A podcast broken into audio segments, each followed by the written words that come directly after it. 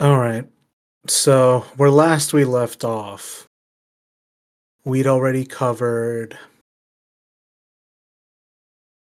the economic forces, I think, that w- broadly went into shaping the state, the ones that kind of run it through the 70s, as well as some of the weird stuff they were getting up to.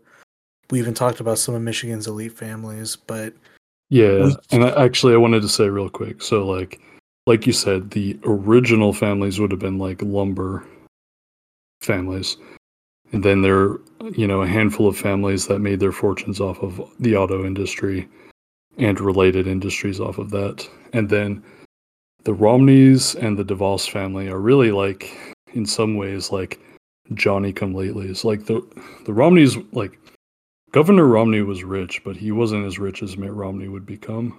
And like the DeVos family are like almost cartoonish, you know. They made their money off of a fucking like Ponzi scheme basically. Or you know, like uh, a MLM or whatever.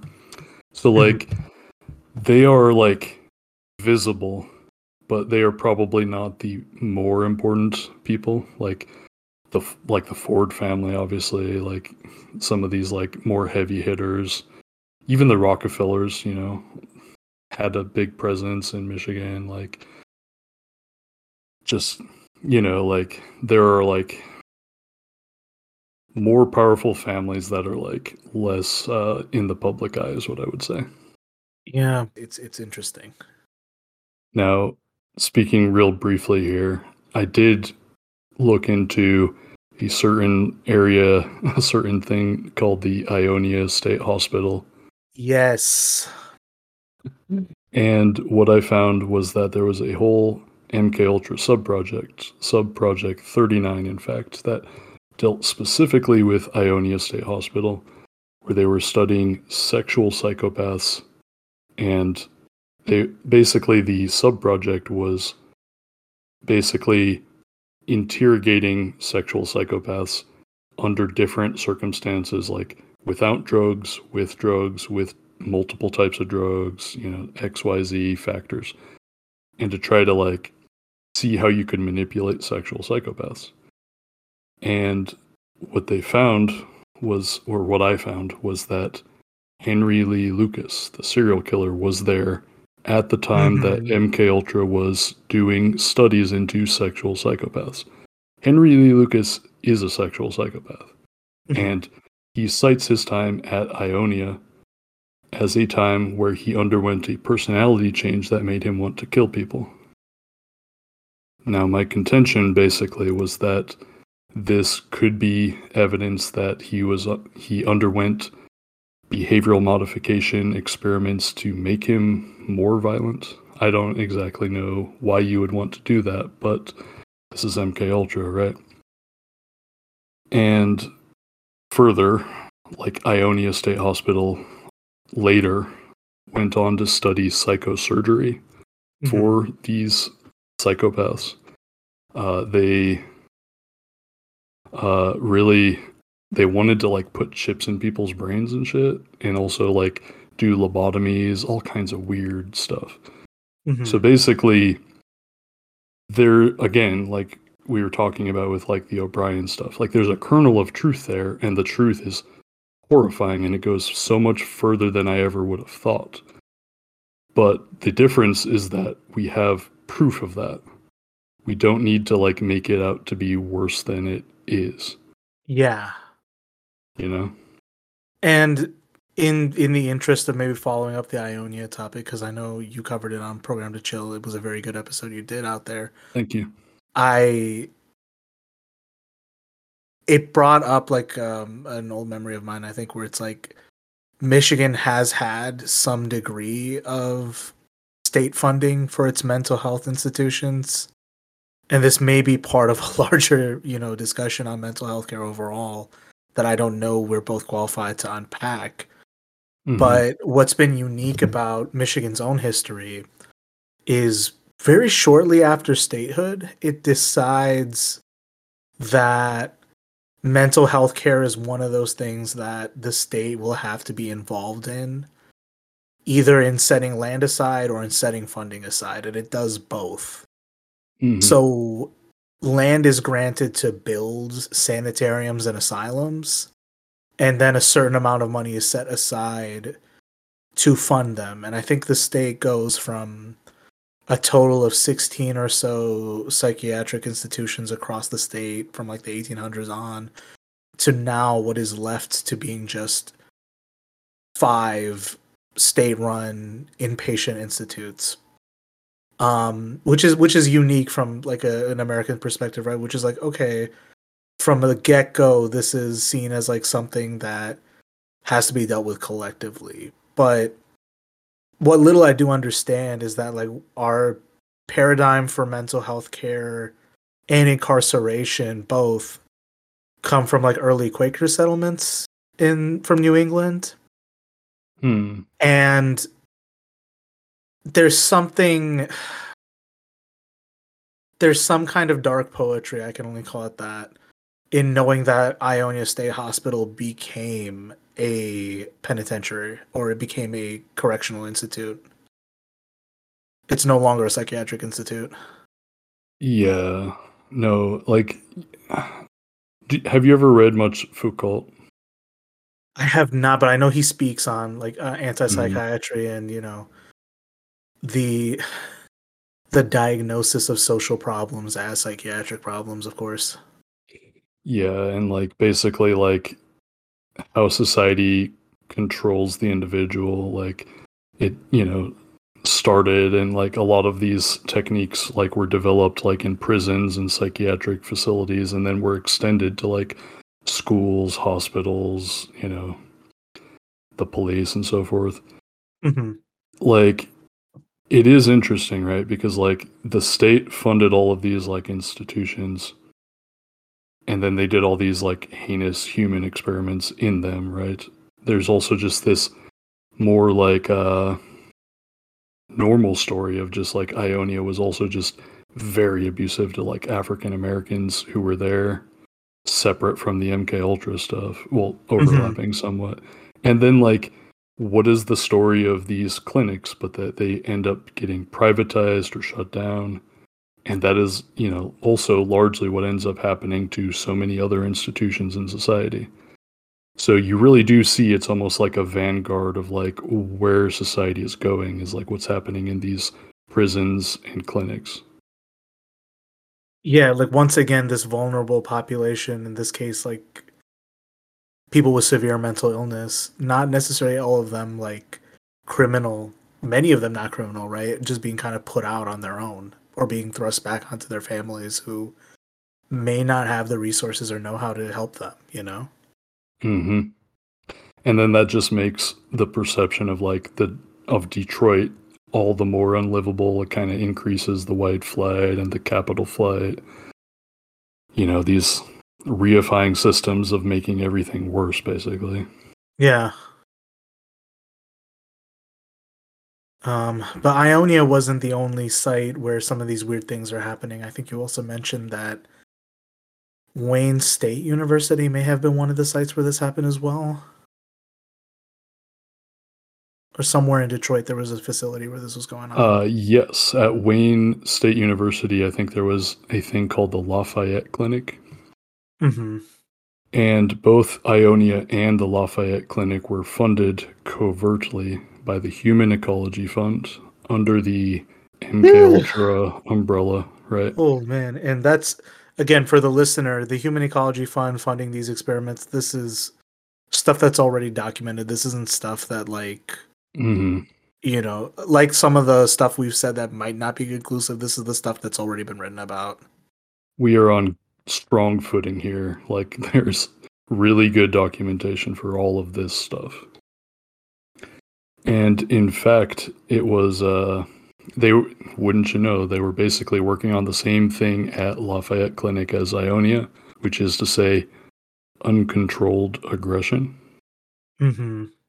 Basically, like we can tell that like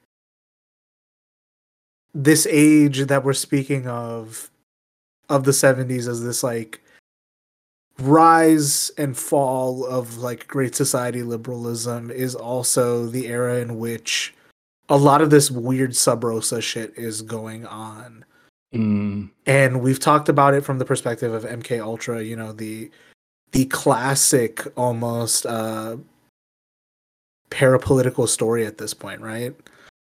Um, but maybe let's let's speak on like the selected population this might have been deployed on. And we haven't fully painted our picture of the 70s, right? Because we should tie this into the student movement and maybe radical politics in Michigan at this era, right? that's right.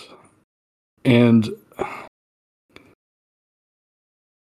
I'm trying to think. I'm like, okay, well, I'll just say it, and I'll, I won't go into too much detail. But like, there are really two Michigan. Like, if you okay, if you are the powers that be, and you're trying to control society, there are really two groups of people you need to worry about in Michigan. We're talking student radical movement and the black population. Yep. To extent, also labor union. So I guess maybe three. And wouldn't you know, they actually overlap quite a bit, right? hmm And really quick, I just have a little bit on this. Like, Michigan has always been the site of very weird psyops, psychological operations, against all three groups. And one of the ones that I'm particularly interested in is the Nation of Islam, which I consider to be essentially a psyop on the black population. I know that that probably might sound inarticulate coming from me, but I think that the uh, there's a strong case there. Uh, basically, the short version is that the Nation of Islam might have not actually been started by a black man in the first place. Wallace Fard Muhammad was maybe ju- like no one no one knows like where this guy came from and you know he had quite light skin is what i would say he joins the moorish science temple which is essentially like this weird rosicrucian order from Oh. which also the five percenters and the black israelites also like derive and so basically he sets up the nation of islam and then he basically like he sets it up in 1930 in 1932 there's this bizarre story about a possible human sacrifice and then wallace fard muhammad just straight disappears from the face of the earth in 1934 and from that point on it's the elijah muhammad game right Mhm. with Malcolm X coming and going tragically. But like basically the like the Nation of Islam is just I like I can't unpack it. It's just it is like a weird psyop is what I'd probably say. And it like has its roots in Detroit. you know this is this is where like i have i have friends i can speak to on this who can like confirm this and like i wish just Yeah. nei- not, neither me or you being black in this case right so we can't speak authoritatively on this we're more so well informed observers than anything else at best um Yes. I've talked i've talked to both my partner and my buddy about this where it's like noi hoteps black israelites whatever you want to call that umbrella largely right is like they found the the golden med- medium of like appropriating the style and rhetoric of black radicalism hmm but basically basically saying what is either fundamentally reactionary at best or nonsensical at worst. Um and even like uh reg- like there's less uh politically motivated figures like uh Tariq Nasheed to this day right? Who like at this point don't have a real political project. They're more so just like pickup artists calling women sluts types really that don't they're not even Cultural grievances type of shit. really yeah really at that point right who come out of that noi tradition and it's like you know there is something to be said about like these enclaves of what i can I'll only describe as like distraction masked as radicalism hmm that fundamentally never get like shut down or challenged. I think if people do speak on them, they speak correctly on them being wrong, but either don't know this connection to weird stuff or like have just decided to not pay attention to it that like they don't they're not going to draw the connection because correctly these guys are annoying you know yeah, I mean, I love the bow tie look. It's a hard look, but i there's just a reason why like they killed Malcolm X when he became like a normal Muslim. Yeah.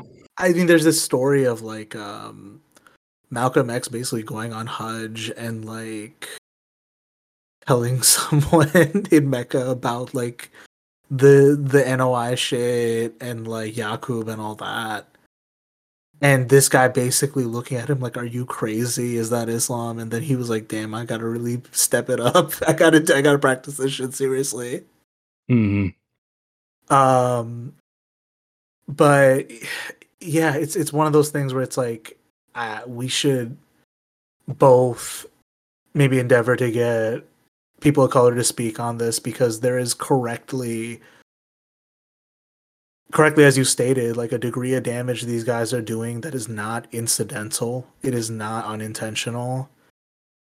It is a co-optation of the appearance of radical politics to basically either waste time or so radic uh so like uh, either like cultural war resentment or reactionary tendencies uh in certain elements of of uh black populations that it's just unfortunate you know?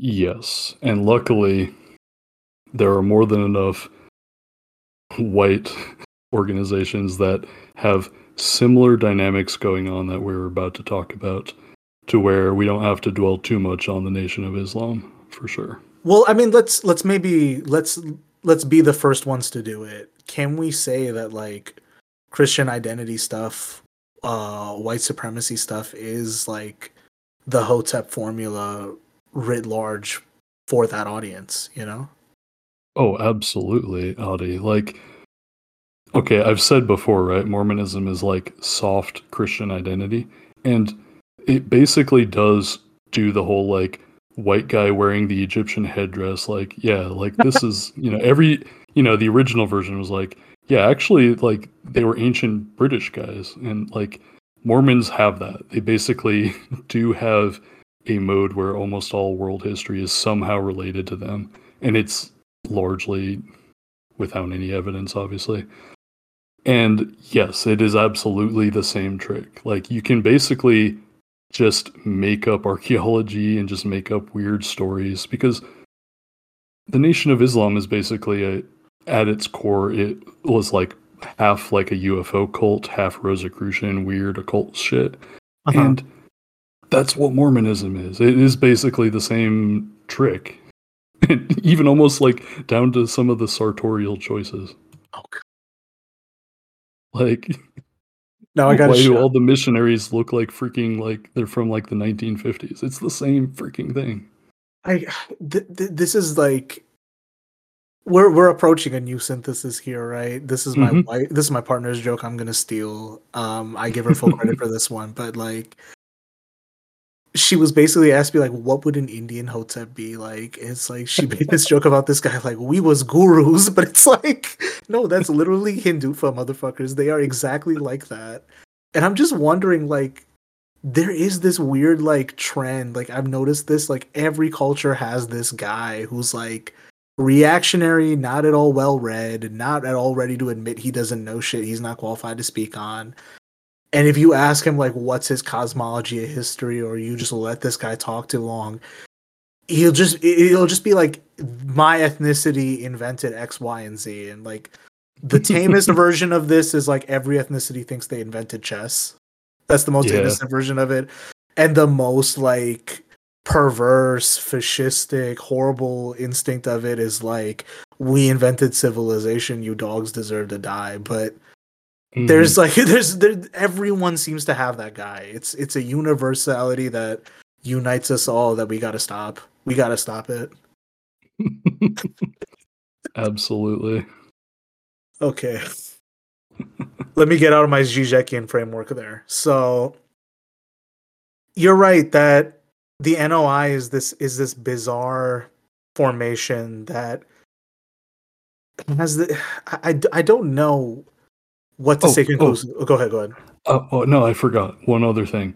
I okay, you remember I did that like, or I used to do a long series on Japan. Yeah, yeah, yeah. Dude, the Nation of Islam got funding from Imperial Japan at one point. Okay, that They- explains They why. a fucking psyop, like an actual one. okay, it it makes sense because like someone on Black Twitter was tweeting like, "Dude, how did the Hoteps make it to Tokyo?"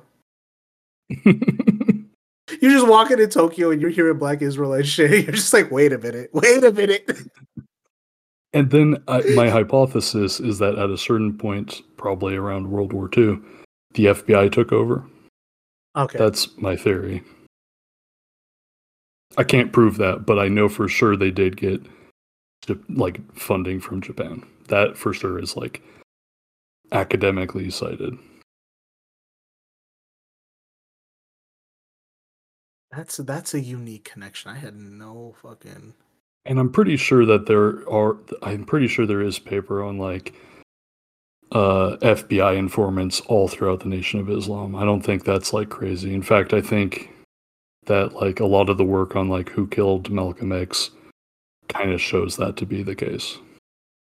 Do you think it was Farrakhan who killed uh, Malcolm X, or he just had a role in it?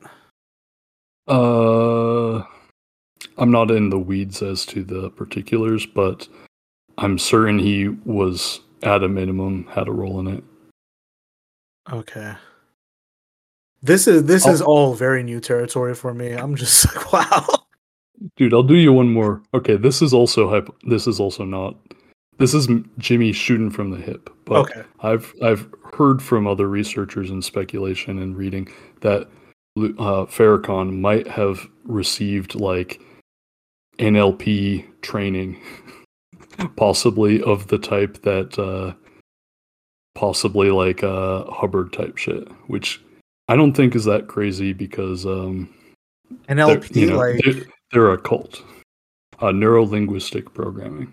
oh fuck no. Oh god.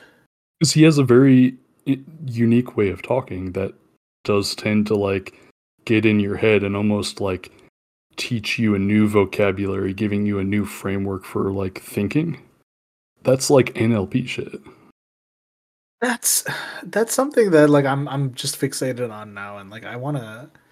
it's gotta- what cults do Yeah. yeah, I gotta I gotta t- I gotta talk to to specifically people Guller about this because it's like you should definitely do episodes on that topic i'm not going to do it necessarily like We might- we might get you on. it but we might get you on. yeah i could at least do the japan part yeah. We could at least get you as like the subject matter expert on some of this and maybe like field our questions but like yeah like the the discussions i've had with um with black folks about this is like these seg these segments like have di- like basically turned like black radicalism into like an aesthetic and like a style of speech. Hmm um to the point that like the black panther himself is like a is it's like a mimetic identity more than it is like a cadre of revolutionary socialists you know fighting for reversing injustice you know what i mean so whether Yeah, it's I like sh- I sure hope that doesn't happen to the non-black U.S. left. Oh wait, oh wait, it freaking did there too. Oh god, exactly. So, using the Nation of Islam there as microcosm, let's talk broadly about the left at this time. So, as we stated last time around, um, the American left is turning more anti-communist in its character. Um, the communists have been purged from the unions. Um, and basically i'm not how do i how do i put this right is that the the favorability among the american left for the leninist stalinist line isn't as popular um so there's this push ideologically for this more like democratized or open form of the left. There's a there's a there's a lane for that opening up. And to speak specifically here, we're talking about the SDS and the Port Huron statement first. So the SDS comes out of a broader tradition in the uh I think it was called the Industrial Defense League or something. Upton Sinclair was part of this organization basically of uh and was like socialists who were involved in the academy or were college students who had um socialist views. The SDS comes out as like a reconstitution of that. It's student led and they come together at this retreat hosted by the UAW. Walter P. Reuther basically hosts them. And this is it's it, I'm going to be honest, it's cool that a union has like retreats and places for people to hang out. I think that's that's cool. Yeah. Um so the Port Huron statement is kind of their manifesto on how they believe the left needs to be reconstituted and how they define the student movement in their era. Now- so go ahead. Let me let me jump in. Here's where it's so interesting, okay? Because like I feel like possibly I let Reuther off the hook a little bit, but like Victor and Walter Reuther worked for the CIA Huh. at different points. Okay, so for example, they went over to West Germany to bolster union labor unions there. They were working for the American Federation of Labor, but the CIA was using the AFL to basically bolster trade unionism so that West German communism, like communist elements, wouldn't. Basically, there was a part, there was a period in the Cold War where like the CIA was bolstering anti-communist trade unions to like push off the communist trade unions.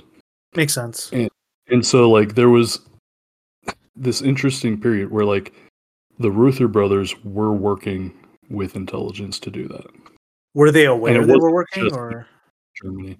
Well, that's the interesting thing too, because uh, uh, listeners can check out also my episode with um, Rob McKenzie on that was a good one too. Uh, yeah, yeah. yeah, and like especially his book, which documents how like AFELT, which was like the American, uh, whatever. I'm too tired to remember it, but like basically there were these labor unions that were working hand in glove with intelligence and also with U.S. industry, and so like they did know after a certain point. point, and in fact, one of the reasons why they ended up trying to kill they I'm leaving undefined tried to kill the Reuther brothers was because they kept being very ambivalent as to the work they were doing because it kept really ultimately backfiring for the even the anti-communist labor unions because like they they didn't really want the labor unions they were just using this as a cudgel to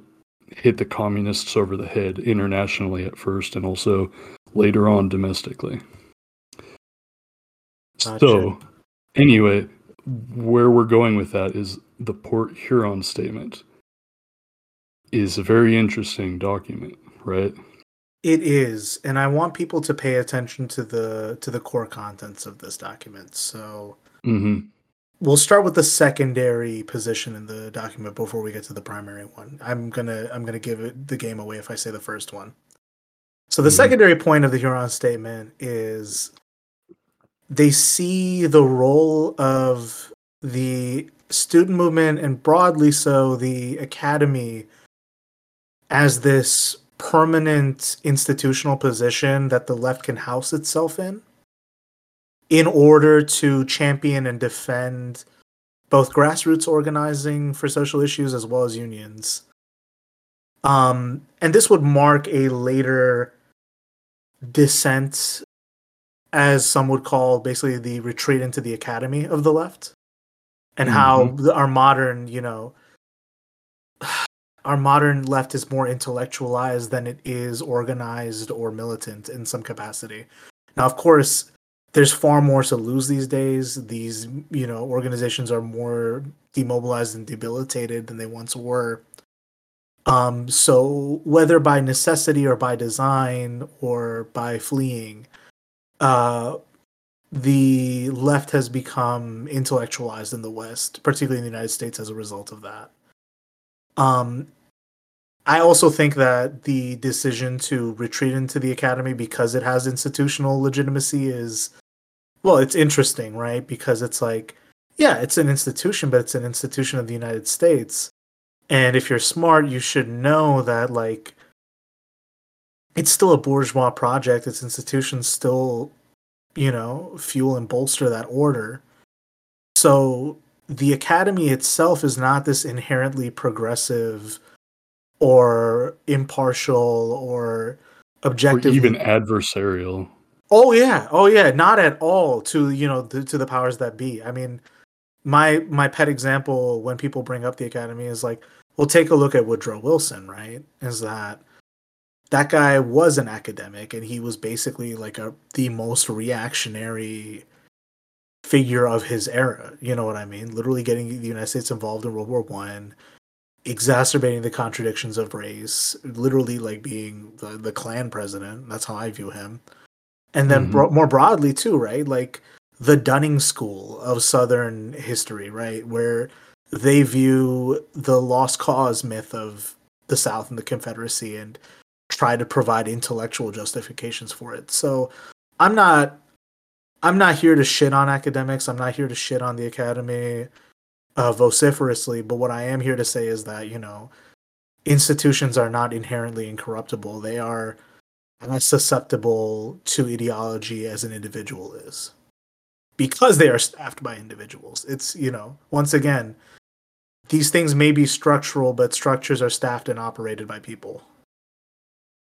Yes.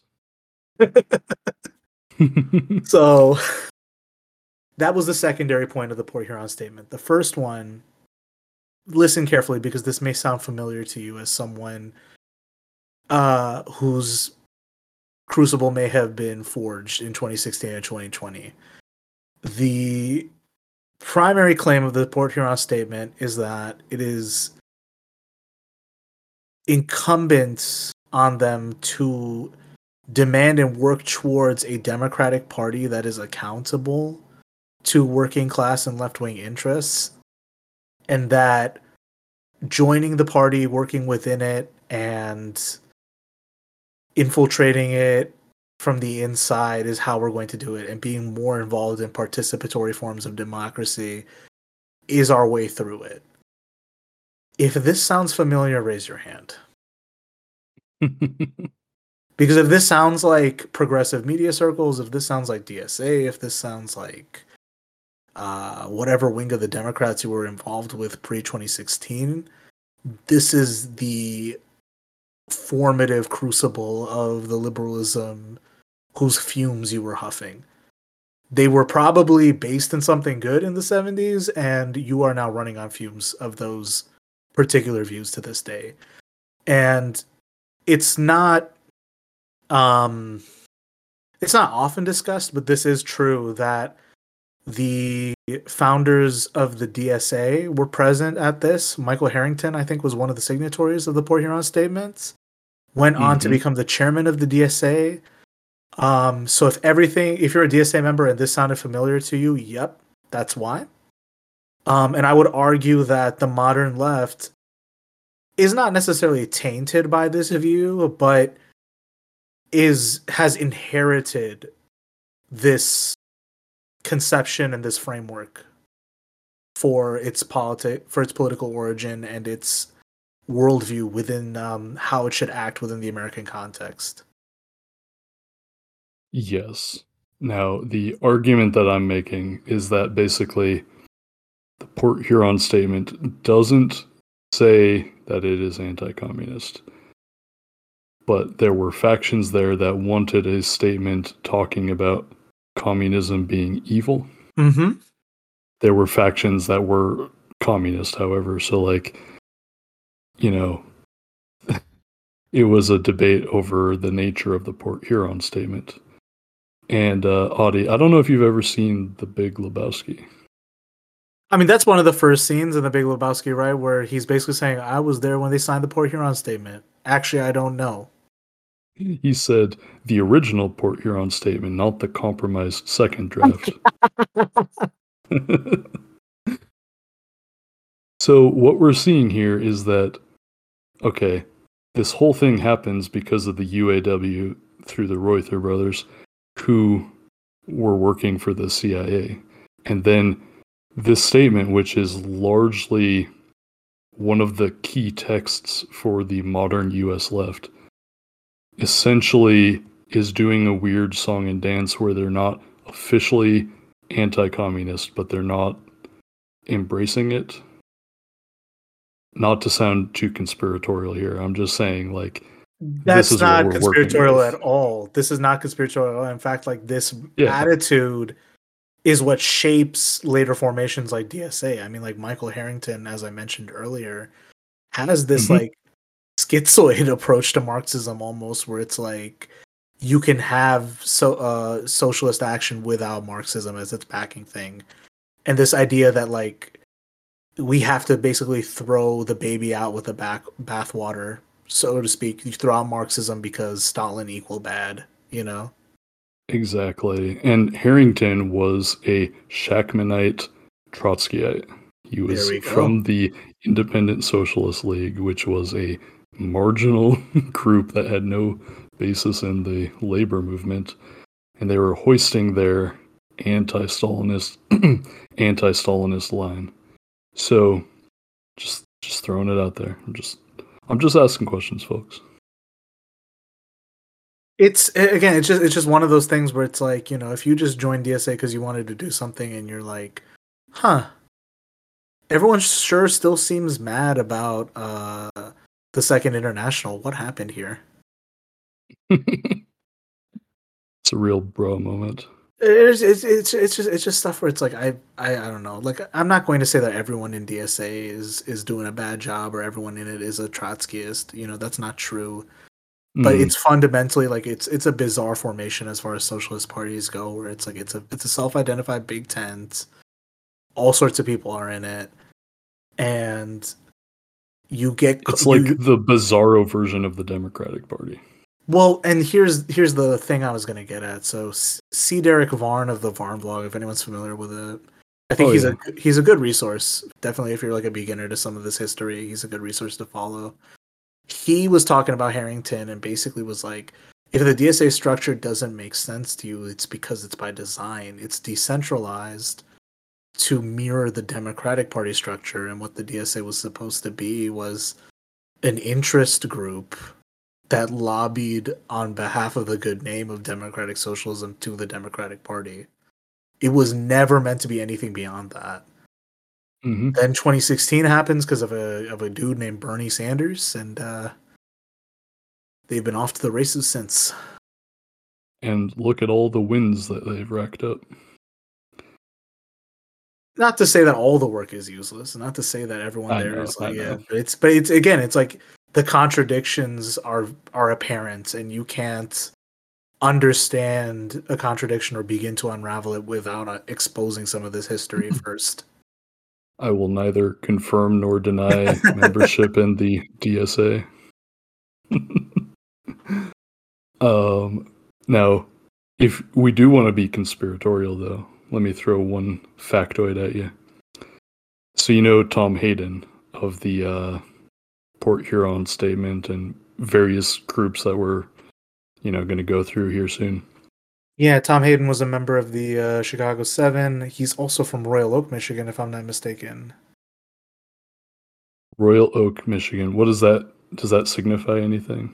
Royal Oak um, is one of the Tom Hayden. Let me make sure I'm to be him, right? Yeah, it's him. It's him. So Royal Oak doesn't confirm anything specifically, but spe- um, it is a suburb right outside Detroit, connected by Woodward Avenue. It's still one of the primarily like wealthy ones, so to speak, but it's mostly like a uh, a white flight suburb that's the closest to the city and still maintains a lot of like cultural and economic influence, so to say. Hmm. Now, here's a little fact about Tom Hayden. growing up, the uh, the parish priest for Tom Hayden's church, he he grew up Catholic. The priest there was Father Coughlin. No shit. Yes, The Kinda Father makes- Coughlin. kind of makes you think, doesn't it? So, here's what I would advance to your listeners. The new left, such as it is, I think, was infiltrated from the jump by certain agents who perhaps steered it in unproductive directions. That's my contention. As to any one person, I think you would just need to see the trajectory of their life and to see what happened to them to probably make an assessment.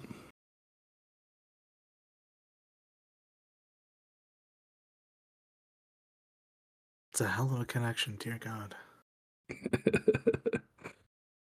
My contention basically is that the new left and like Michigan is like a major node of the new left. So Mhm. like looking at the Michigan contingent, you're almost looking at the whole network almost because Yeah. everybody at least went to Ann Arbor and like you know these places and at least would attend conferences, even people not from Michigan.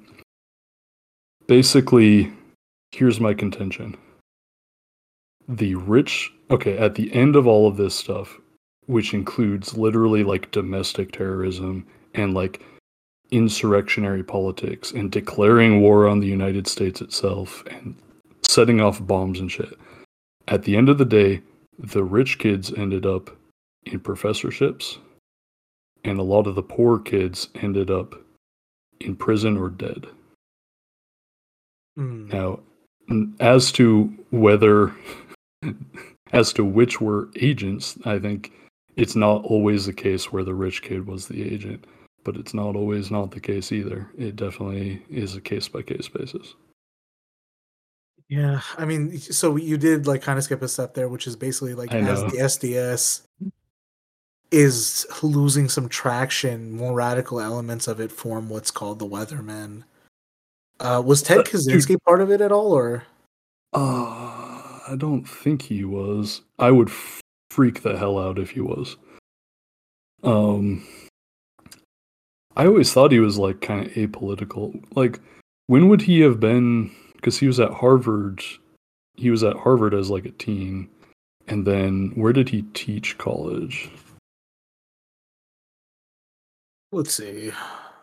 Yeah, he was teaching mathematics or something too. I think Yeah, I forget which college he was teaching at. Let's see. crazy, crazy smart guy. It's very weird. Oh, University of Michigan. Interesting. There we go. There we go. Mm, I forgot that there was a Michigan element to the Kaczynski story. Yeah, Hmm. He enrolled at the University of Michigan, where he earned his master's and doctoral degrees in mathematics in 64 and 67, respectively. Not his first choice for postgrad education. He applied to UC Berkeley and University of Chicago, which accepted him but offered him no teaching position or aid. Michigan offered him an annual grant of $2,310 equivalent to 20,000 and change in 2021 and a teaching post. That's right. Now, I'm not aware of him interacting in any way with politics around this time, which is not to say that he didn't. I'm just not aware of it. But god dang if I'm not now very interested in the possibility. Yeah, I have like, I have I have no way to li- like the Unabomber stuff is stuff I really don't understand much for whatever reason like I always heard that he was more influenced by anarchist thought. You see some of it in like uh his manifesto. Again, I don't even know if like it's true that he wrote it or not. Is that is that something that you can reasonably suspect or not? Uh, I mean, I've never heard any good question. Like, I'm not aware of any indications that he didn't write it. It is Okay. interesting, though, the possibility that uh, he was not the only person, because he did, or the Unabomber bombings alluded to a freedom club that at first they thought was more than just like one guy, and who knows, maybe it was more than just one guy. It's, I don't exactly. PTK vibes once again. FBI. hmm Oh gosh. For your listeners out there, Ted Kaczynski was subject to MK Ultra experiments. And that is something that's documented, right? Like uh Yeah. yeah, his lawyers later attributed his hostility towards mind control techniques to his participation in Mur- Murray's study. Some sources have suggested that Murray's experiments were part of MK Ultra, the CIA's research into mind control. Chase and others have also suggested that this experience may have motivated his criminal activities. That is a good point. It is not officially considered MK Ultra. It's just the same types of experiments. Well, if you're Good doing the same type of experiment, if an experiment Almost. is done under MK Ultra's aegis, does a mind control it make? Who's to say? Dear God. So, what I would say probably is there's definitely because it was at it was at Michigan where he was having the gender dysphoria as well. yeah. There's a lot of uh probably a lot more to the story as to his time at Michigan that has not been told. Yeah, it's it's very odd because like just looking at the Wikipedia and like glimpsing through it, right? It's very odd that like his professors are saying like he's a smart guy, he seems to have been having a good time. Kaczynski himself is like it was the worst time of my life. Um and then this uh there's this documented um period and he sorry, Kaczynski themselves identify that um they had you know the sense that they identified as female and they wanted to undergo gender transition i don't think kaczynski ever followed up with it though is that the case My just they stopped understanding entertaining it my understanding is that yeah, he didn't continue with that. And like it doesn't seem to come up before or since, which is not to say that it didn't happen. I just it is weird that that comes out like almost as its own disclosure many years later. I'm not saying it's all fabricated. I'm just thinking that like possibly portions of the story come out at different times. You know, like it is just interesting to think about. it it is a weird detail to like to, to mention but also it's like again like with like this bizarre like understated stuff from his like professors that like well Kaczynski seems to be doing okay but then privately Kaczynski admits they're not doing well it's odd It is odd, and given the bizarre experiments he was going under, you know, I'm not sure whether that's. I mean, I'm not even sure if that's like. I'm not even sure how much any part of like this what's been released is actually true. I'm not trying to say that it didn't happen though. There's just so many, still so many unresolved questions with the with Uncle Ted's story.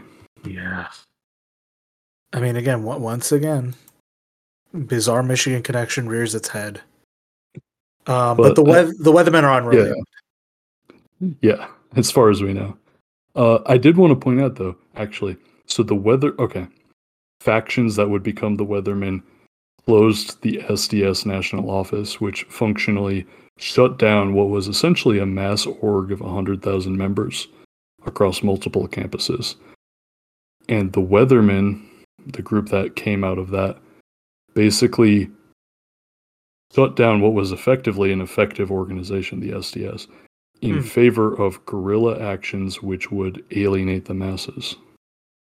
Now, is this happening at the same time as like the Baader Mon Baader Meinhof group in uh in Germany, or is it like there's a slight overlap between the? Loosely around the same time, I think, yeah. Okay. Like I think they might have started a little sooner, but uh yes. Like basically what we're talking about is that like okay, I have like w- one of the weathermen like John his name was John Jacobs. He was Mhm. talking about the days of rage and this passage says weathermen would shove the war down their dumb fascist throats and show them while we were at it how much better we were than them both tactically and strategically as a people. In an all-out civil war over Vietnam and other fascist US imperialism we were going to bring the war home. Turn the imperialists war into a civil war in Lenin's words and we were going to kick ass. Now what I want to emphasize basically is like the weathermen took real righteous anger about the war in Vietnam, which was just like a genocidal, horrible fascist imperialist war. And they basically, I don't know if you noticed, Audie, but they said that they wanted to show, first of all, how much better we were than them. Like, I my contention is that this sort of belies like the essentially like rich entitled like college radical mindset. Like where the fuck in like historical materialism do you go off about how much better you are than your opponent? Like what that's not like a that's like a moral judgment. That's not like anything that's not marxian you know? Like what, what are you talking about? And second of all you're declaring war on the united states. Like what do you think that's a good tactical move? Like what like, what is this? And then they Yeah. they literally quote lenin and then they engage in terrorism. And lenin was always very much against terrorism. So either you don't know lenin very well or you're just like using it you know in bad faith? Like which is it? I don't so for, That, that's an people- interesting point to bring up too, because even today, like, there's this beef that gets keep keeps getting relitigated of like uh, grassroots organizers versus labor, what is basically called like uh, red diaper babies or like uh, Mhm. labor aristocracy. So that that divide still exists even today. Wow. Yeah. And so, like, basically, the Weather Underground would go on to just bomb, like, a ridiculous number of, like, instances of bombing. Like, Yeah. let me see. I forget the number exactly, but just like thousands and thousands of bombs they would set off, mostly like against property, not not people. Typically, if anyone died, it was usually them blowing themselves up rather than, uh, you know, blowing up like enemy, like combatants, I guess. But, like, the point that I'm trying to make is that, like, the Weather Underground engaged in terrorism and it. Nor- it freaked out normal people Mhm. like even though you could maybe make a moral case that like you should oppose the US war machine in the context of Vietnam like not at a certain point like de- declaring war on the United States as a relatively small like vanguard party of like far left politics is either just plain stupid or intentionally leading people astray. And it's like okay which one is it? Like probably depending member by member it was probably certain amounts of both And if not that, definitely like there's probably decent reason then to suspect like uh roles of provocateurs basically encouraging the violence. That's right. And if you were to go to the Wikipedia page, you would see a whole category called COINTELPRO for the Weather Underground. Yep. Here we are. However, it doesn't actually go very much into what COINTELPRO did to the Weather Underground. It mostly talks about the fact that, interestingly, groups associated with the Weather Underground broke into an FBI office to find documents to show that COINTELPRO existed. Which was like a cool thing, trust me, like by all means. But like, were there COINTELPRO or other agents, maybe chaos agents within the Weather Underground? Almost certainly.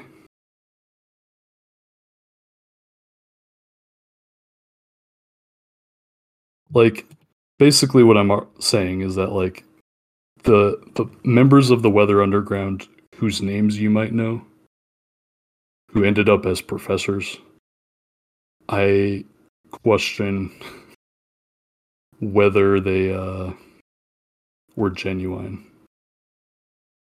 That that's what I would say. Like Bill Ayers, like if you end up in a organization like this and then you come out of it somehow, you've declared war on the United States and then you go underground and you come out of it and you end up a professor somewhere. I'm sorry, I just don't think you were actually fighting the United States.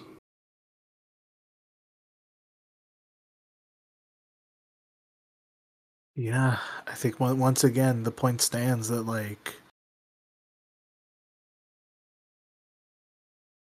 I don't know, it stinks to high heaven. yeah. I mean, you know, like with the Black Panthers, all of the top leaders ended up dead. Yeah. And like for sure a fair amount of the Weather Underground ended up dead, but usually it was due to blowing themselves up. Like a few of the guys ended up with pretty long prison sentences, but you know, some of them walked away almost like with successful careers. Like I don't know. Like, I definitely feel like I'm making the case poorly, but I'm just saying, like, that's my contention. I, I think I think once again, it's like maybe it's not our job to make the case properly, you know, but it is. Mm-hmm. It is once again odd. That's like okay, you did this, and you got uh, you got an academic gig out of it. That's that's that's strange. Well, okay, let me let me just raise the uh okay, the Michigan militia. Yeah, yeah. Let's get to let's where, go to the right now instead of the left. well, you know how they basically had that what was that plot to like kidnap the governor? So yeah, we don't we don't need to rehash this particular story. Right. I think my, my listeners should be familiar with it. No, but like I'm just saying, like the point is basically like you take a group which is dangerous, whether that's essentially people who would join a militia or people who would join the Weather Underground. You get them to basically do actions, but the Weather Underground mostly does like property damage bombings that don't really hurt anyone. You get these radicals to go underground, and then you take out the ones that might actually be genuine. You get some agents in there to provoke some shit. And then at the end of the day, half of them end up good Democrats, and the other half end up either dead or in jail. Does that sound like an inciting operation to you? That's all I meant with like bringing up the governor plot, basically. No, that makes sense. That makes that makes perfect sense. I think we can definitely safely say then that like the left in all its forms basically was either uh, infiltrated, demobilized, or suppressed in certain capacities. And then we've talked about the student movement and how it's been suppressed. We did mm-hmm. touch on NOI. Uh, mm-hmm. Do we want to maybe touch on the White Panthers and the Michigan Militia as well? Yeah, I mean, the White Panthers were basically the same story, where it was just like a radical group initially like trying to support the Black Panthers. Excuse me. Mm-hmm. Basically, mm-hmm. like to channel white radicals into a path that like was genuinely I, the initial idea is good to like support the Black Panthers. And you know, I think that like the the head of the White Panthers, essentially, that John Sinclair, I think I do get a read that he was probably more genuine because he had to end up like in exile, living in Europe to basically avoid various charges for honestly some pretty dumb shit that the White Panthers kept doing. Oh gosh. Kick out the jams, right?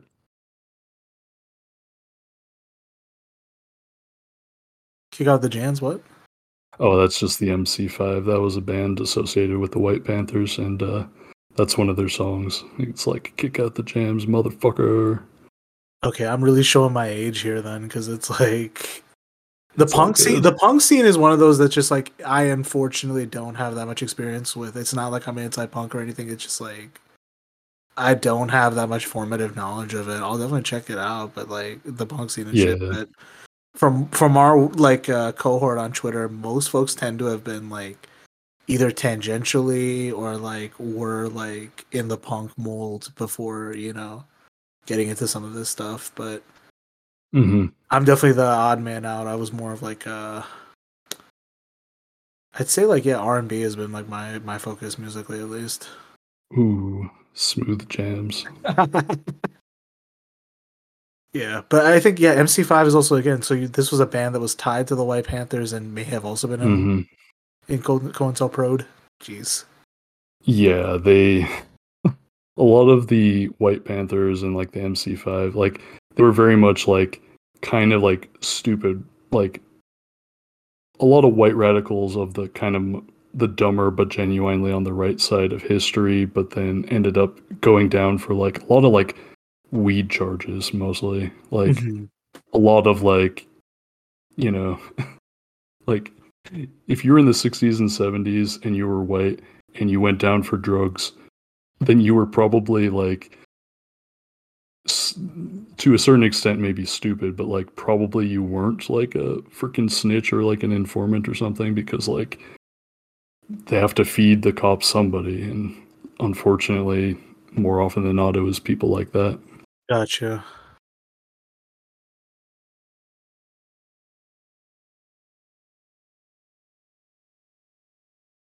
Trying to figure out. Let's see. What else? What else about the left do we got to expose before we move to the right? I think we got. Uh, let's see.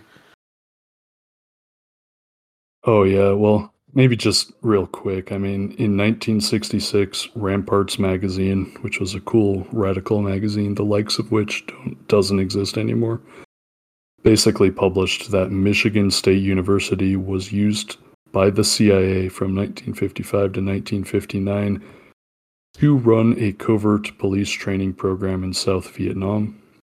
So basically, Mm. as direct a connection to like the fucking heinous shit going on in Vietnam as you could get. So all the student radicals at MSU were just like, wait, what the fuck? And so like that kind of like that disclosure kind of like caused a avalanche of other disclosures of like the CIA working with a shit ton of American universities to do just like downright cartoonishly evil shit. And you know, a lot of what we know today came out from in early on like this ramparts article and then like subsequent revelations so it was like very important in terms of like paranoid weirdo types like myself like never shutting the hell up about this shit hmm That's. Cr- I mean, that's crazy that they were able to break the story and like. I think there was some some stuff in the lower appendix you wrote about where it's like there were a bunch of generals from like uh from this area as well. MSU doing stuff like for South Vietnam and even like both both state and UMich are like these weird hotbeds for sus activity to begin with, right? So MSU definitely the Nassar case from a couple years ago. It was like Oh, the site of that. That Oh, was definitely a broader network holy shit Yeah, it was it was one of the landmark uh moments of of Me Too of the Me Too era for sure. Mhm. Um and then the University of Michigan and I would say what I can only call the Ann Arbor Industrial Complex is something worth looking at as well.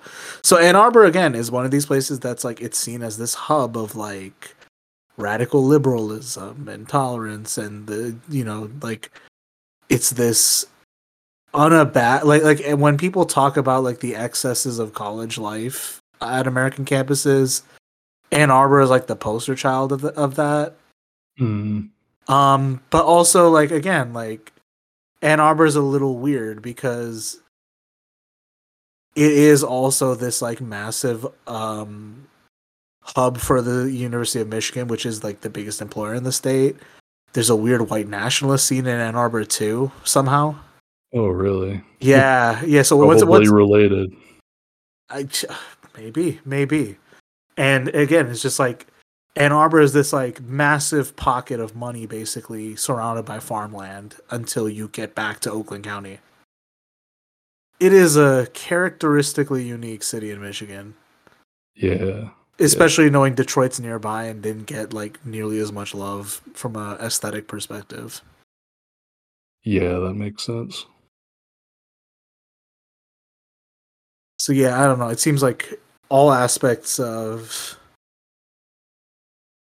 youth, counterculture, and like whatever nascent formation of a new left was going on in Michigan had been like infiltrated, Well, what's drugs, interesting, like- yeah, no, what's interesting too is that there is this counter narrative of like cool shit from Michigan. So like, okay, like you know the Rampart story, like there was like basically that, you know, burglary that showed that COINTELPRO existed in the first place.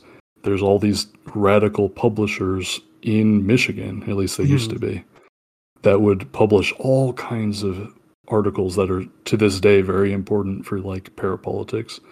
And there was this, you know, thing, the Winter Soldier investigation, which yes, I thought was like worth uh, going into at least a little bit. For the listeners, basically, the Vietnam War was going on for a long time.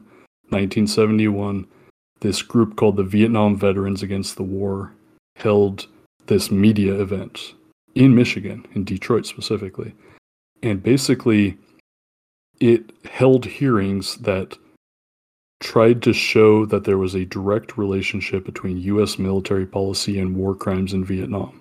They wanted to explain how My Lai, you know, the the famous massacre in Vietnam, was Yeah. not an isolated or rare occurrence, and that it happened all over the place.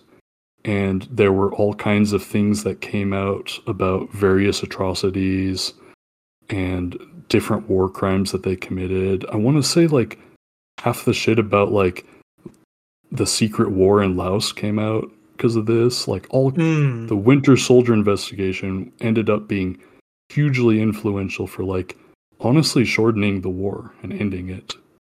And it was carried out by these Vietnam veterans right there in Michigan. It's yeah, that's crazy. I I was definitely unaware of this. Which is again, so like oh, there Okay. is like this no, it's just like there's this counter story where it's like Michigan, sus as hell, also Michigan. A lot of really cool shit coming out of it. yeah, I think it's like I don't know. You can't write off everything, I guess, just because it's been infiltrated.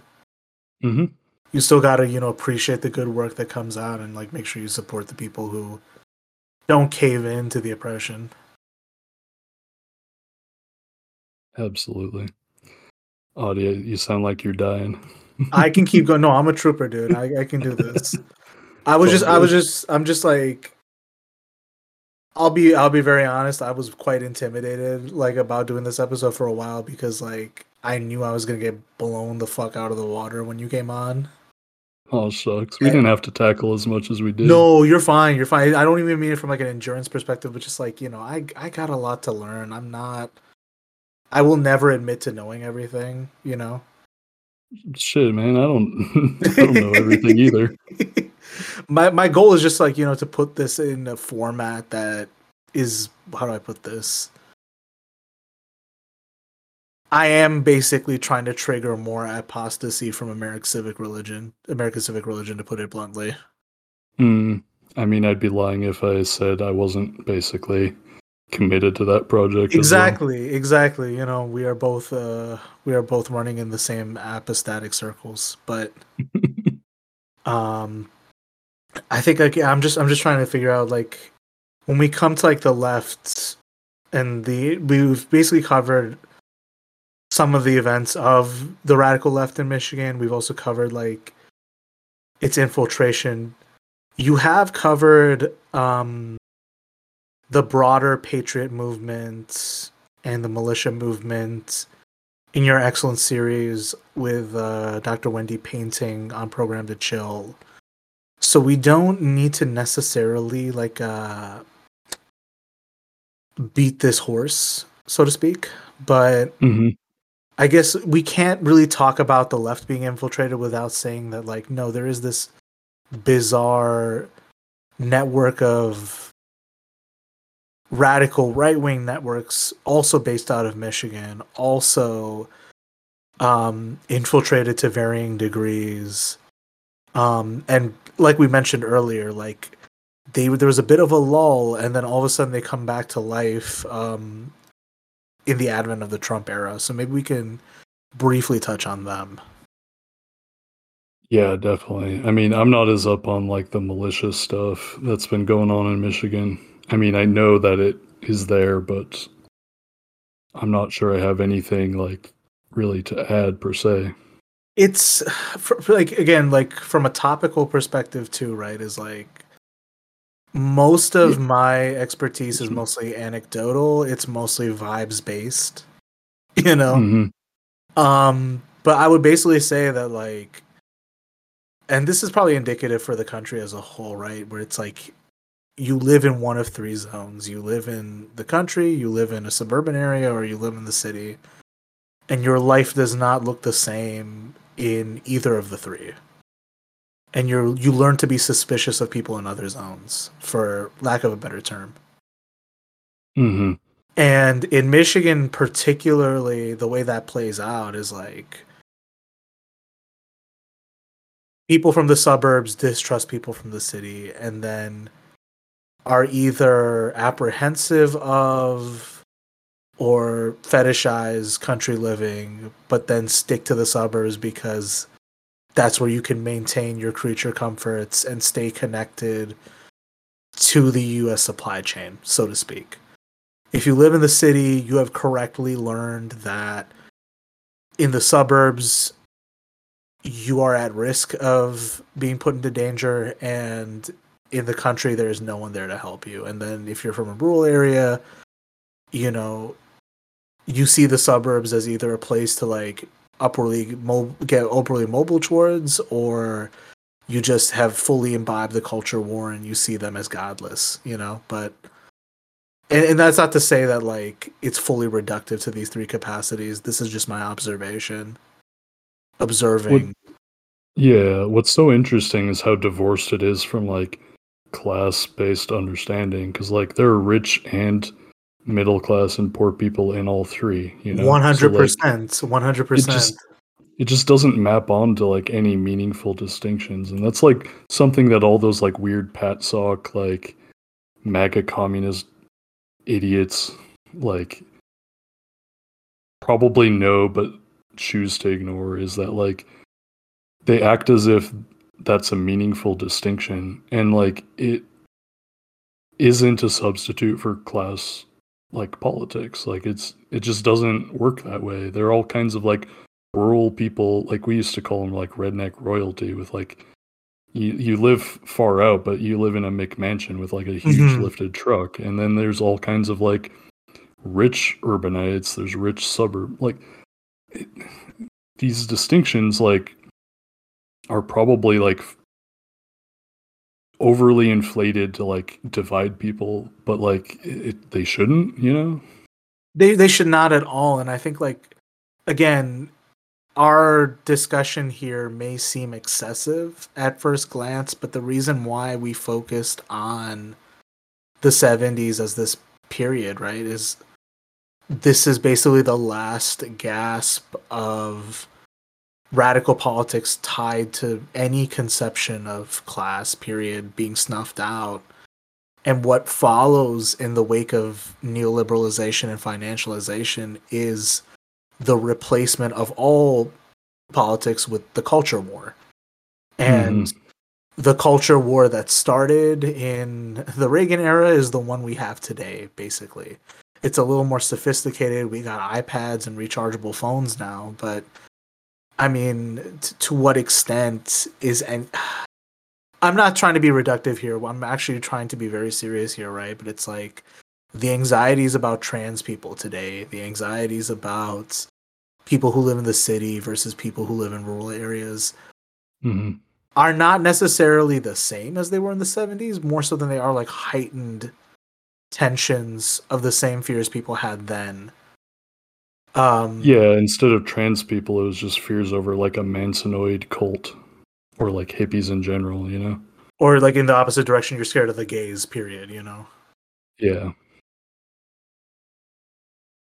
So to say to say the least, like the Michigan militia is one of those things where it's like if you grew up in the suburbs like me, you live I mean, and I'll say this I'll say this very honestly, right? Is that the Michigan suburbs are like probably one of the most cushy places anyone could be raised. You live in like idyllic weather. You have full access to all the bounty of the American supply chain as a consumer. You're not really that far off from other crazy stuff that you could enjoy. You live in Michigan, so if you need to like go somewhere for a natural retreat, the state's your oyster, you know. You want a beach, you can go there. You want to go chill in the woods, you can go there. Um skiing and shit in the winter, they got it. But um, but no Cedar Point. Well, we no, we invade Ohio for that. Don't worry. that stretch of seventy five. Oh, we, we we take the turnpike for that. but um, yeah, it's you know, I think um, you get so comfortable that you get blinded to one all the dark stuff that's happened in the past one like I'll just be honest, I was a fucking kid. There's no way I could have known some of this stuff. Oh yeah. They're not telling you about it, period. But then also like you know, you get comfortable. You don't you're not you're not you're not exposed to the looking at the world with an inquisitive eye. If it wasn't for certain experiences in my life, if it wasn't for like having the chance to live abroad for a bit, if it wasn't for like I'll I'll be very honest, right? Like I was kind of very viciously bullied um, when I was younger. So mm. the one of the symptoms of par- of being paranoid is having low self esteem. You're always worried about what people think about you, right? but makes, to, yeah, that makes sense. Yeah, so to, to say to say the least, right, is that I got very interested in like understanding certain political realities. I got very interested in looking at things big picture. Um, you find a degree of peace in that, but you also try to like figure out why is the world not as perfect as it seemed to be. And that's that's a long digression to say that like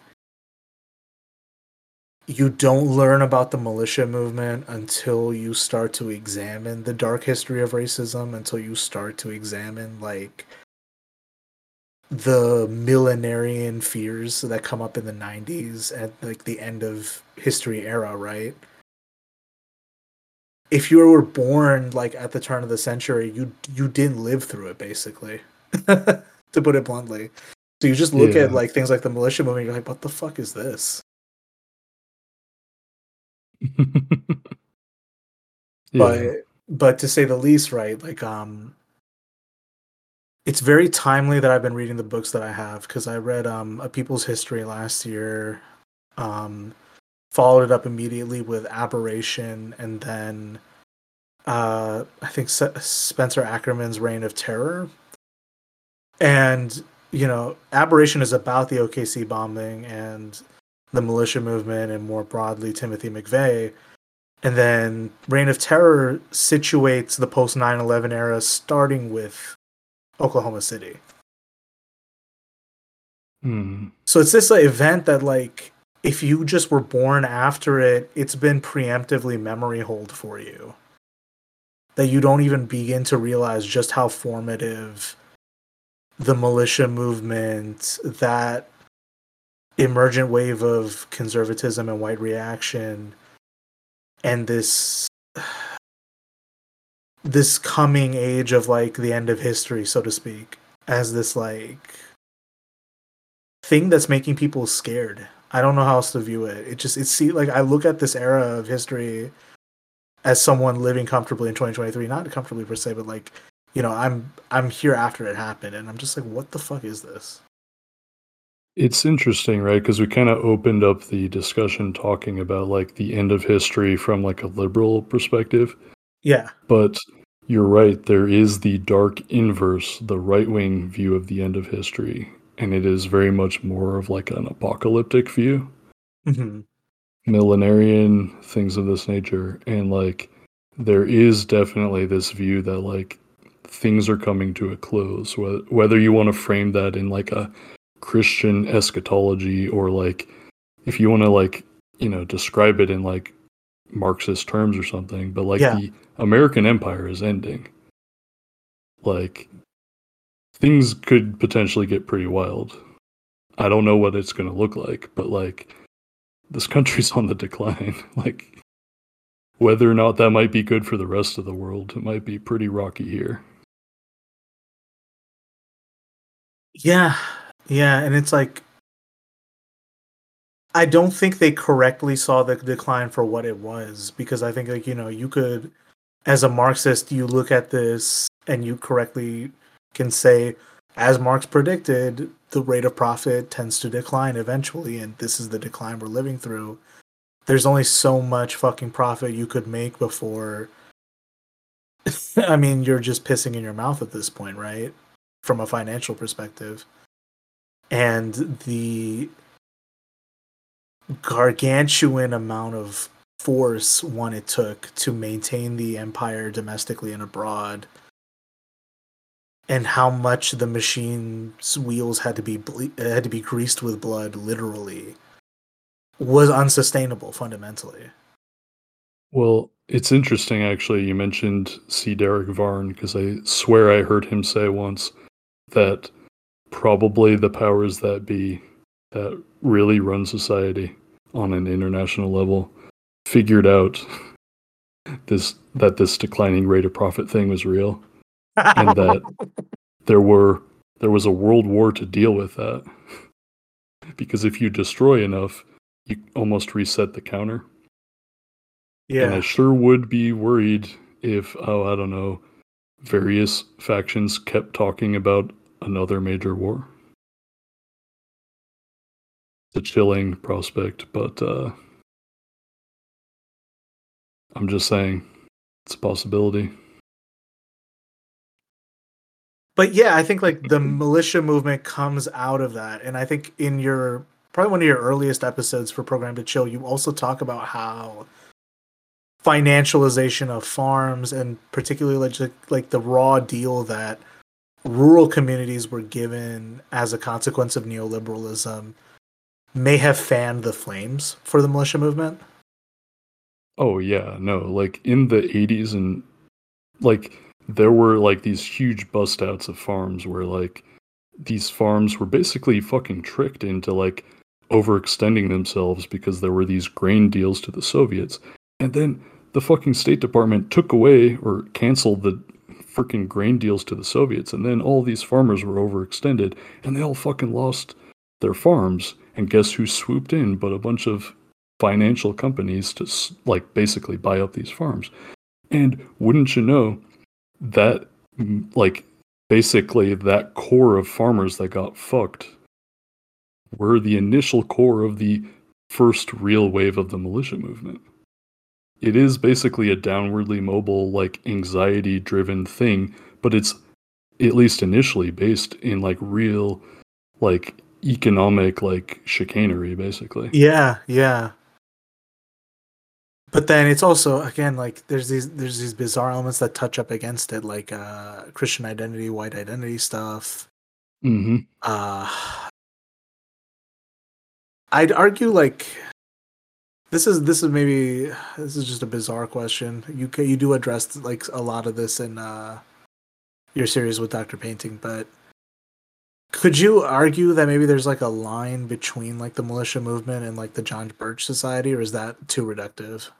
Oh yeah, no, they're definitely like different movements and they overlap and interact in several ways. But yeah, for sure they are different because like the militia. Okay, it's interesting, right? Because the John Birch Society fundamentally was backed by a less well-known thing called the called NAM, which is to say, like I think it's National Association of Manufacturers.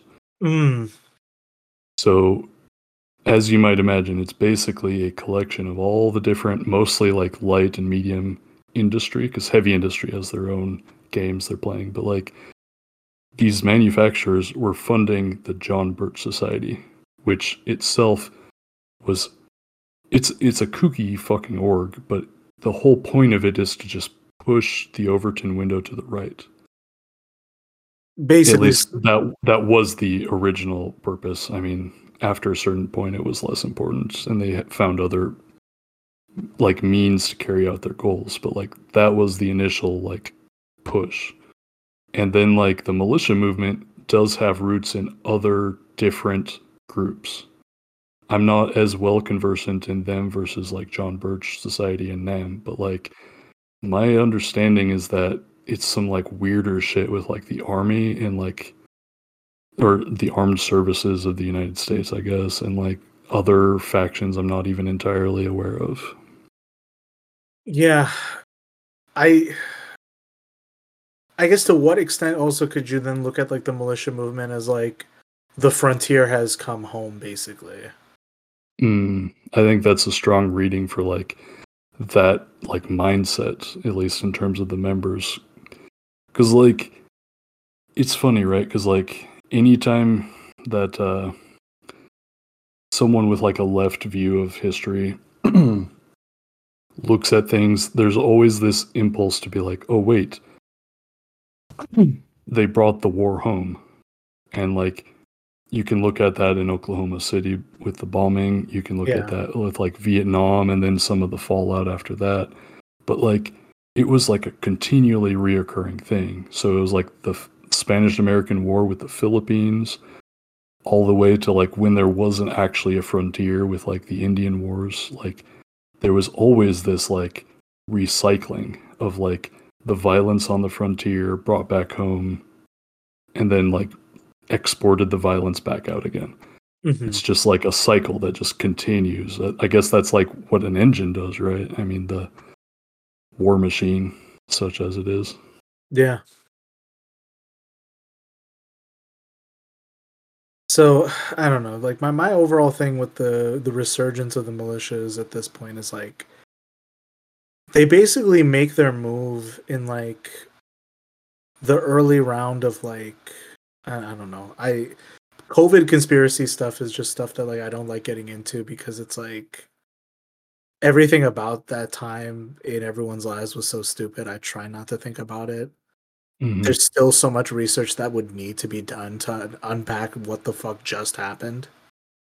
Especially when the official story was changing almost every day. It's not my Um, strong suit either. yeah, exactly. Like there's a lot of people who are very opinionated. I'm just I'm just gonna be very frank about like I try not to get into it. But I'm not a science guy, quote unquote. as a science guy, I try not to get into it. How about that?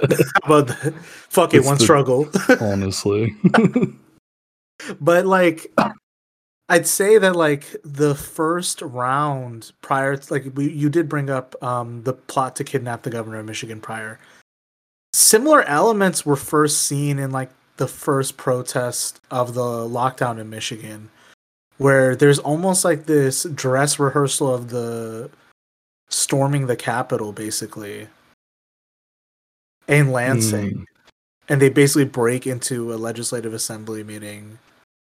I think the reps were all evacuated or whatever, but it was this big like again. I don't know if it was a show. I don't know what to consider it. Do you consider these things tantrums or do you consider these things like real organized threats? And I try not to be too hysterical with some of this, but it happened, and then it kind of sets the scene for January sixth later as well as the kidnapping plot for Whitmer, which was foiled by informants, basically.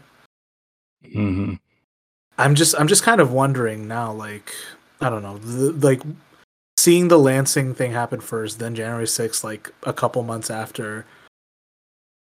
I'm starting to view this idea of like, is Michigan a testing ground for such shit? And there's no way to prove this. There's no fucking way to prove this. This is all conjecture on my part. But I, I I'm think starting to that's really good. I like that. I think it kind of is a testing ground. I mean, whether you want to like look at a narrow case of like the Nation of Islam, they, they tried it in Michigan and then they sent it over to other, you know, like, or whether you want to like look at like MK Ultra shit or literally just like how to deal with like unions, you know, like or how to infiltrate the new left. Like I think you could make a case that they try things in Michigan and then if they succeed, they might take them somewhere else. I see. Yeah. Again, it's it's just it's one of those things that like try it in Michigan in miniature and see how it plays out. Yeah. I mean, you talk about like business conspiracies. What do they do? But they test a new marketing strategy in one market. If it works, they roll it out to other markets. I'm just saying. yeah. A B testing, but for like domestic like counterinsurgency. Jesus.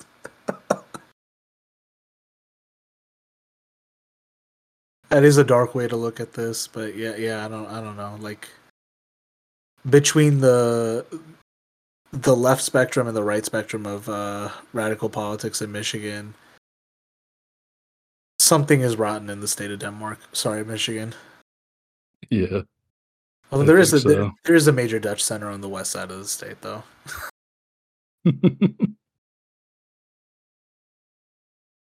Let's see. I think yeah. We put we kind of covered like uh the radical movements. We've covered elite families. We even covered the universities being just just weird hotbeds of sus shit. Even MK Ultra. Um and I'm not gonna. I'm. I'm just gonna say like this was an incredibly ambitious topic for both of us, trying to cover almost every sus element of a single state in the union in like a one or th- two or three parter podcast is is is you know ambitious to say the least. But I feel like we covered everything I planned to discuss in the out- outline. hmm I think we even like went further than I expected, and um, I will break this up, but we did technically do this all in one night. That's right. So if sometimes I'm inarticulate, chalk it up to that. Chalk it up to that, or chalk it up to me doing a bad job editing. Who's to say? but yeah, I'd say um,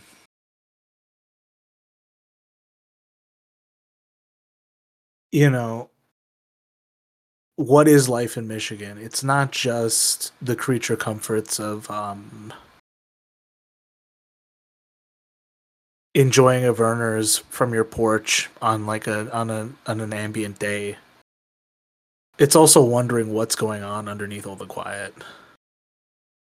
Mm. And it's like I don't know, like there's certain places you go where like the bad vibes truly are palpable. You can feel it in your bones and I'm not I'm not necessarily like I'm not agnostic. I'm not necessarily immune to magical thinking. I like to think of myself as more mysterious, right? But to understand history is to in a way like examine that feeling. In a way it is examining like why is it that there's this palpable darkness in certain places. What happened here to make it feel this way? Hmm.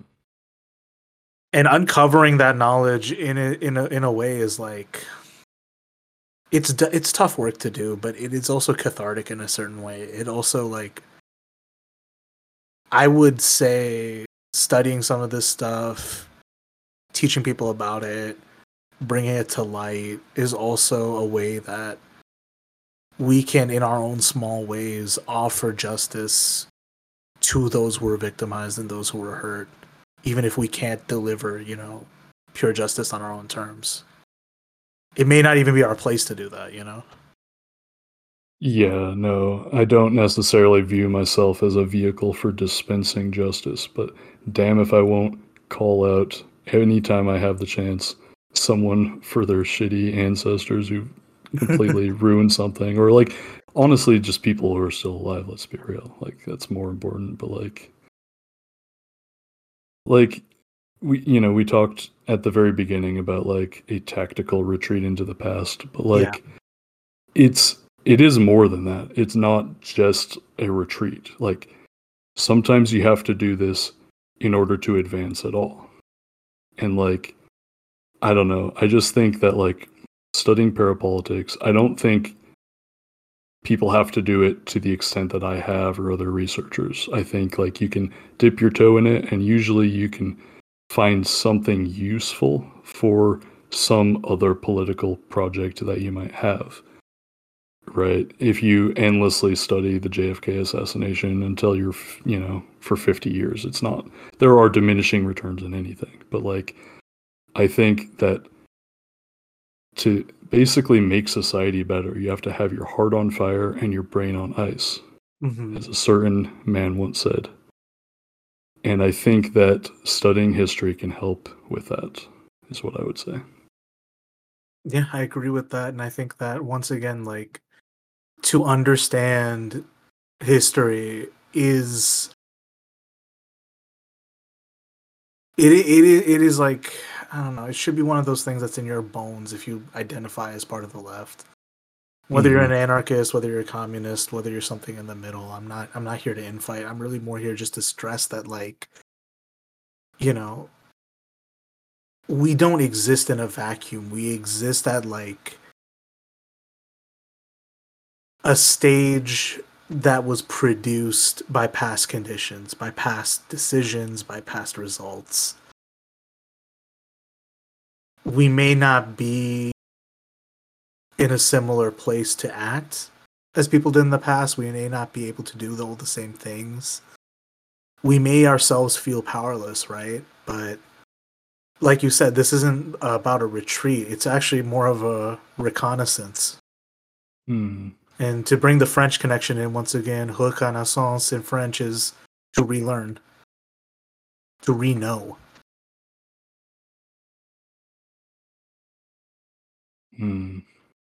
Not to get linguistic up in there, but I think like that's I don't know to get mis- to get a little mystic with it is like I think yeah, not not for nothing is almost every spiritual tradition have something with ancestors and history in the past. Like it enriches your life for one thing and for another like how can you make sense of anything if you don't have history if you don't have your family your ancestors in any form you don't have anything you know 100% and i think that is like the gift of human consciousness if you will is like it is the ability to witness observe, interpret, and then share history with people. Hmm. We can't conquer time, but that that's our you know our kind of like ability to to stab at time. We can't beat it, but we can like make observations. We can observe it moving against us, and it may feel like a, an exercise in powerlessness at times, but it's not our job maybe to solve everything ourselves. It's maybe like passing on what we do observe to others and hoping that I don't know, maybe everyone gets it and we we fight this stuff off. We make these real changes. But to say the least, right? Um you can't do that without accepting certain uncomfortable truths. You can't do that without observing some of these unsavory elements or maybe getting past a certain reservation that's been imposed upon you about what's uh, appropriate to discuss and what is haram, you know? And specifically, mm. like if you are brought up in the current academic model. Not to say that everything you learn there is going to be useless. Not to say that everyone there is you know someone you can't make friends with. It's more of like there is what is done to maintain a particular mode of production, so to speak. And then there's what goes into pro- uh, to protecting it.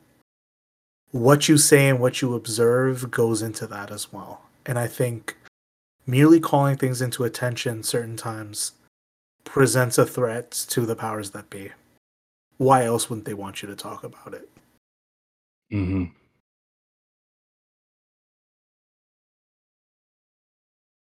So, with all that being said, uh, Jimmy, I want to thank you for coming to the greenhouse and having this very extended discussion with me on my home state and its very suspicious aspects. Um, is there anything else you want to share to the listeners before we start closing out? No, I think that was uh, very well said, and I I agree with you. And uh, I just want to thank you for having me. It was a pleasure having you on, man. This is um this is I think like one of those projects I've been like when am I going to do this? And having done it, I kind of feel like I've met a certain level of achievement, so to speak. I don't know how else to how else to describe it. Yeah, no, I definitely know the feeling for sure. Like yeah, I can I can hold my own like with Jimmy, not against Jimmy, but with Jimmy. You know what I mean? Mm. No, absolutely.